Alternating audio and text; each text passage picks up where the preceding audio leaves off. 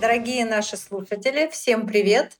Это 17 эпизод подкаста «Открытый разговор родителя с подростком». И наша тема сегодня очень концептуальная. Она называется «О неидеальности каждого из нас и о принятии». Всем привет, дорогие слушатели! На 17 выпуске уже трудно э, вспомнить, что еще приходится представляться. Меня зовут Анна Арданова, я психолог. А это моя дочь Лена Арданова. Тема у нас сложная, экзистенциальная, очень концептуальная, и говорить на нее можно с самых разных точек зрения. Как можно больше трудных слов. Да, я вообще фанат сложных слов, как известно, и могу употреблять их вообще. Поэтому для прослушивания этого подкаста вам стопудово понадобится Википедия. Да, Википедия и словарь дали. Но сегодня мы обойдемся без словаря. То есть слово не идеальность, наверное, всем понятно. Да? Вполне. Да, и еще я, конечно же, хочу затронуть сразу такой момент, что разнообразие видов, то есть то, насколько мы разные, и создает нашу глобальную, так скажем, безопасность. То есть то, что мы такие разные, создает эту самую великую, огромную мировую систему. Потому как если бы мы все были инженерами, то заметьте, вряд ли бы мы научились готовить еду. Ну и все остальное, так вкусно, да. Как у нас предполагает наш век. То есть наше развитие цивилизационное, оно как раз базируется на разнообразии. Так почему же в психологии и вообще во всех зонах, связанных с личным восприятием себя, близких наших людей, мы все время пытаемся стать идеальными и занимаемся так называемым перфекционизмом? Большой хороший вопрос для сегодняшнего подкаста. Ты что думаешь? Я считаю, стать идеальным — это хорошая цель. Но стать идеальным для себя и для своего видения в мире — это цель, к которой как раз каждый из нас и стремится, когда говорит о идеальности, а не о каком-то неком пунктике в обществе. То есть ты имеешь в виду, что в, каждом, в каждой зоне э, развития у нас свое понимание об идеальности. Да, и даже слова, казалось бы, такие понятные, каждый из нас видит немного по-разному, в том числе и слово идеальность. Это сейчас мы обсудим, а я вообще считаю, что достигать идеальности это какой-то абсолютно бессмысленный и беспощадный бой с самим собой. И вот про это буду говорить я сегодня. С чего начнем? С того, что я решила, или с того, что тебе кажется правильным? Давай начнем с твоей точки зрения. Ладно, хорошо. Вот смотрите, что для меня попытка быть идеальным или идеальной. Это значит, что в момент, когда вы проживаете свою неидеальность, то есть вы еще не достигли этой цели, вы фактически не живете. Ну, то есть Например, вот когда я стану худой, красивой, мне исполнится еще сколько-то лет, или, я не знаю, у меня голубые глаза станут вместо карих, вот тогда-то я и заживу. Тогда я подойду к этому парню и с ним познакомлюсь. Тогда, я не знаю, устроюсь на новую работу или попробую в университет пойти. Понимаешь, о чем я? Да, а теперь, пожалуй, я скажу о своей идеальности и то, как я это вижу. По-моему же, так как я человек очень пластичный и постоянно меняющий свои цели, идеальности и что-либо еще, а, для меня а, повод быть идеальным, так сказать, а, это стимул расти, продвигаться вперед. И да, когда ты, ты смотришь на себя в зеркало и думаешь, вот, я стою перед зеркалом, я не идеален для себя, тебе хочется, возможно, заплакать, порвать волосы на голове, моргаться ну и много чего еще. Это для разных людей по-разному.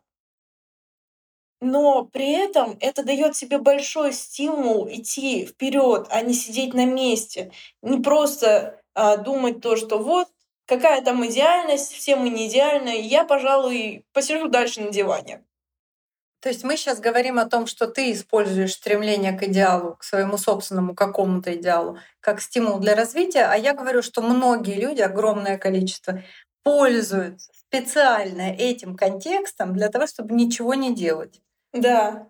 И получается, что палка о двух концах у нас, да? Просто все всегда идет э, в том, что люди мыслят по-разному. И тот человек, что использует такую мысль правильно, мне кажется, и прав. Давай еще посмотрим на ситуацию с точки зрения нейромедиаторов или вот этих э, высших гормонов. Конечно. Стремление к любой цели, которую создает общество или сам человек себе создает, это работа дофамина. Это гормоноподобный нейромедиатор. Да-да. Вот часто людям кажется, что вот я сейчас встану, начну работать, боже, как это занудно, трудно и вообще. А на самом деле работа — это тоже счастье. Ох, ничего себе! Я очень рада, что ты это говоришь. Я тебе это припомню, дружок. А я себе это и сама припоминаю. Да, хорошо, но мы без шутки никуда не поедем, это понятно. Но давай все таки Так вот, этот гормоноподобный нейромедиатор, он во-первых, формирует вот эти цели общества и формирует вот эти идеалы с точки зрения общественного мнения, общественного паттерна. Я понятно выражаюсь? Да. Ура! И тогда люди, которые принимают эти же самые цели и стремятся к таким же идеалам, они двигаются в зоне развития дофамина. Дофамин очень хороший гормон. Если помнишь, у нас был эпизод про планирование. Помнишь, как достигать, как мотивацию создавать, как ставить себе цели. Мы там про это говорили, что дофамин помогает вот эти выстраивать длинные мотивационные цепи. Когда ты планируешь, потом что-то делаешь, делаешь, делаешь, даже в ущерб своим удовольствиям, потом получаешь кайф от дофамина. То есть кайф от работы и результата. Да, и знаете, на самом деле, по-моему, общество в некотором смысле навязало нам идею того, что вот работа — это занудная вещь, потому что в большинстве фильмов а, люди перетруждаются, засыпают, э, у них проблемы со здоровьем из-за работы. А, и когда мы видим какие-то фильмы, в которых люди, наоборот, радуются этой работе, мы сразу а, внутри заводимся этим делом. И какая бы эта работа ни была, нам в основном хочется попробовать то же самое. Но спорт высоких достижений и многие фильмы про это построены именно на этом. Ты помнишь, мы смотрели «Король Ричард» фильм, где папа воспитывал двух теннисисток? Да. Вот, вот как раз. Это Сирена Вильямс и ее сестра, не помню, как зовут. Посмотрите кино про, про дофаминовые цепи. И вот почему, мне кажется, мне так нравится спорт. Вот, кстати, смотри, он поставил цель. Зачем так? Почему-то он так решил. Там не очень это понятно. В детстве вообще непонятно, куда вас двигать детей как вам помогать развиваться. Ну, не все же таланты проявляются сразу. Мы же не знаем, что вот этот младенец станет великим теннисистом. К тому же мы не всегда знаем, что на самом-то деле детям нравится. Ну, в общем, это как раз вопрос. Вот для этого отца его дочки были теннисистками.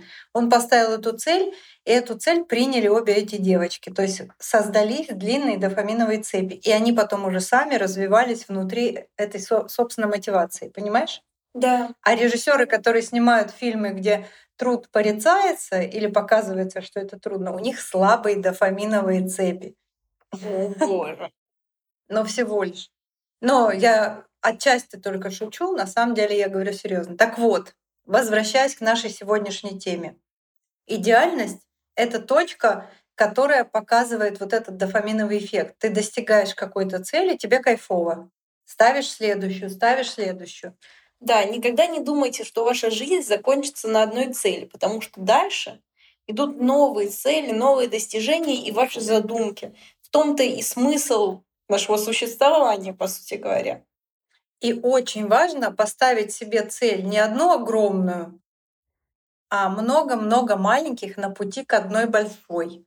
Чтобы ваш дофамин толкал вас доделать чтобы вырабатывался каждый раз, когда вы подтверждаете, что вы чего-то достигли. Вы как бы сами себе говорите, е, я достиг этого. К тому же говоря, вернувшись на шаг э, позже, хочу добавить то, что если вы будете сидеть на диване и ничем не заниматься, никакого удовольствия а, вы не будете получать. Возможно, от каких-то фильмов э, или сериалов, да, но в основном вы будете умирать, так сказать. Это удовольствие совершенно другого класса на самом деле. Это другие цепи, другие гормоны, другие нейромедиаторы. Да. То есть дофаминовое удовольствие, когда ты чего-то достиг цели, пришел к ней сам, сам ее себе поставил, получить невозможно, лежа на диване. Да, я вот имею в виду э, тот самый момент, когда вы приходите после работы и смотрите сериальчик, это здорово. А если вы вообще не будете работать и ничего особенно думать, то не думаю, что вам это сильно понравится. Жизнь важна когда она идет в балансе, это само собой. А мы сейчас вернемся к той теме, которую я затронула. Так вот, идеальность, которая используется как иллюзия, чтобы ничего не делать и ничего не проживать в моменте, вот это придется отделить от того, что мы сейчас обсуждали. Давайте сейчас все закройте глаза, кто не за рулем особенно. Да, и подумайте, каких целей вы достигли за прошлую неделю, но только про те цели, которые вы сами себе ставили, пусть даже самые-самые маленькие. Это нам поможет, во-первых, узнать, умеете ли вы ставить сами себе цели. Это важно. Не всегда это получается. А второе, что вы действительно уже раздробили как мини-достижение, чтобы испытать это дофаминовое удовольствие. Да? Да. Да, прекрасно. А теперь прямо следующим шагом обсуждаем более такую глубинную психологическую тему. Ребята, если у вас что-нибудь, что вы бы очень хотели сделать или получить, или купить себе, но только после того, как вы совершите действие, к которому вы никак не можете прийти. Поясню. Или ты поняла? Конечно, я поняла. Ну, приведи пример ты. А, допустим, говоря тот же самый пример про толщину ваших ног. Если вы хотите похудеть, и вот тогда вы купите себе тот самый заветный топ, который вы так ждете. Причем топ не на ноги одевается, замечу. Да. Так же, как и со всеми этими псевдоцелями. И на самом деле, дорогие мои, не надо так себя ограничивать, потому что вы не можете прожить свою жизнь так, как вы хотите, из-за того, что вы себя накручиваете. То есть надо сделать анализ, есть ли у вас какие-то иллюзорные цели в жизни, из-за которых вы вообще ничего не делаете. И понять, насколько они достижимы. Потому что некоторые ноги похудеть-то невозможно. А некоторым людям, возможно, нравятся толстые а, или пухлые люди. И, возможно, вы на самом деле вообще не толстый человек, а просто уже настолько себя накрутили, что не можете вступить ни в какие отношения. Да, для девочек это очень важная тема про внешность и про э, вот эти все особенности с весом, там еще с чем-то. Это прям важно. Но и для мальчиков есть много каких-то похожих иллюзорных целей. И для взрослых людей тем более. Взрослые тоже очень часто кружатся внутри вот этого замкнутого круга иллюзорных целей. Сделайте, пожалуйста, анализ для себя, насколько иллюзорные цели живут вместе с вами вашу жизнь. И если они живут вашу жизнь, то помните, вы уже свою жизнь в этой зоне, в этой сфере не живете. Секретик. То есть вы добиваетесь какой-то идеальности. у вас где-то на ушко. Так, подожди-ка, сядь обратно на диван. Мы да, да, да, да. Съешь еще тортик. Все равно ты уже толстый. Все равно завтра ты пойдешь на пробежку. Да, завтра, завтра, не сегодня. Тоже моя любимая, так сказать, поговорка, которая всех с которой мы боремся, да? Мы с ней боремся, да. как инквизиторы с ведьмами. Ребята, сделайте, пожалуйста, этот анализ, а мы двинемся дальше, да? Конечно. Ну а теперь, когда мы разобрали саму суть и обозначение, давайте перейдем в отношения подростка и родителя, наконец. Да. Для меня подобные вещи, как идеальность э, с точки зрения родителя, а, проектированная на свое чадо, была всегда чем-то не очень здоровым. Потому как обычно мы все видим идеальность слишком завышенной. И в такие моменты что-то вроде «Ох, деточка, дай мне, пожалуйста, пятерку с плюсом», по всем предметам. А если у тебя где-то четверка, то я тебя, пожалуй, накажу. Ну, давай разбираться. Действительно, эта тема важная, трудная. Нам с самими бы собой разобраться и со своим стремлением к идеальности. А тут еще подключается какая-то внешняя история, да, и еще ребенок. Чтоб ты знала, каждый родитель думает, что его ребенок это его собственность. Ну, вот такая новость. Ничего себе. А раз ты моя собственность, значит, я буду делать с тобой, что хочу. И значит, ты должна быть идеальной. Ой, должна быть. Именно должна. И идеальный не просто какой-то специальный портрет в рамке, который всем известен, а вот так, а как надо мне. меня. Ну, насчет превзойти не знаю, но точно как, бывает. как надо мне. То есть это такой паттерн. Давай из него будем разговаривать про тему принятия и про тему неидеальности. Хорошо? Да, точно как надо мне. Это я рассказала самый худший вариант. Я, по сути говоря, тоже привнесла не лучший из вариантов, который также может проектироваться во всех сферах. Давай-ка я немного расскажу про психологию. Конечно. Да? С этой точки зрения поговорим. Итак, рождается ребенок, мы несем полностью за него ответственность. Ребенок растет, ответственность все еще долго остается на родителей. Вот этот паттерн несения ответственности и выборы за ребенка, он как бы транслируется с годами и сохраняется. И только очень осознанные родители, ну во всех смыслах, прокачанные с точки зрения психологии, или которые прожили свой негативный опыт с э, тоталитарными родителями, вот они более-менее стараются отстроиться, чтобы у ребенка был выбор. Понимаешь, о чем я? Да. Более-менее в нашем поколении родителей мы справляемся с этим чуть лучше, чем наши родители с нами. Потому как у вас было, так сказать, не самые лучшие отношения. Ну, скажем так, потому что наши родители выросли в Советском Союзе, в основном все, и там ни о какой свободе выбора вообще речь не шла. Давай так, это же социальный процесс. Да. Поэтому наши родители думали, значит, делаем раз, два, три, пять, и mm. будешь счастлив, и должен превзойти меня. Все, как мы говорили. Но теперь ситуация, она становится более такая гибкая, более разнообразная, и сами идеалы, так называемые, к которым надо стремиться, они тоже распались. Сильно разнятся. Да, распались на разные образы. Можно стремиться к Ким Кардашьян, не дай бог. Потому что неожиданно ее вспомнила. Или там каким-то там а, ученым или бизнесменом к образам, да, в которые мы можем развивать наших детей, помогать им развиваться. Тут что самое главное? Самое главное, что если вдруг твой ребенок не хочет быть Илоном Маском или Ким Кардашьян, как-то постараться его за это не убить. Ах, ты не хочешь быть Илоном Маск? Так он же такой крутой. Да-да. Но дело-то в другом, что есть базовые паттерны, к которым все равно все родители стремятся привести своих детей. Вот какие это паттерны? Ну-ка подскажи мне. Ну, я думаю, хотя бы средняя успеваемость э, или более-менее нормативы какие-то в спорте. А я тебе скажу намного понятнее и проще. Любой родитель хочет, его, чтобы его ребенок был успешен. А вот выбор сферы, в которой он должен быть успешен, этот ребенок, зависит уже от семьи, традиций, культуры, национальности, от чего угодно. Как бы это По уже как пазл. Выбор этой самой сферы должен ложиться на плечи ребенка когда он уже попробует разные сферы, в которых, собственно, будет проявляться его интерес, и тогда уже выберет то, что ему больше всего нравится. И, конечно, сами мы тоже хотим быть успешными в этом. Каждый раз, когда слушаю Лену во время записи подкаста, думаю, какой у меня взрослый, осознанный, умный ребенок. Вот просто чудо. Вот эти бы слова ей же в уши утром в понедельник. Ну, я же стремлюсь к идеалу. Да, мы все еще не там. Так вот, в идеальном кубическом великом вакууме там, конечно, люди сами должны выбирать себе цели и планы и становиться успешными. Но родителям долгие годы приходится догадываться, что же он там хочет, этот ребенок, и помогать ему с этим. То есть это важный момент. И на самом деле очень часто даже сам ребенок в первые свои моменты не знает. До сто процентов не знает. То есть мозг развивается постепенно, надо все пробовать.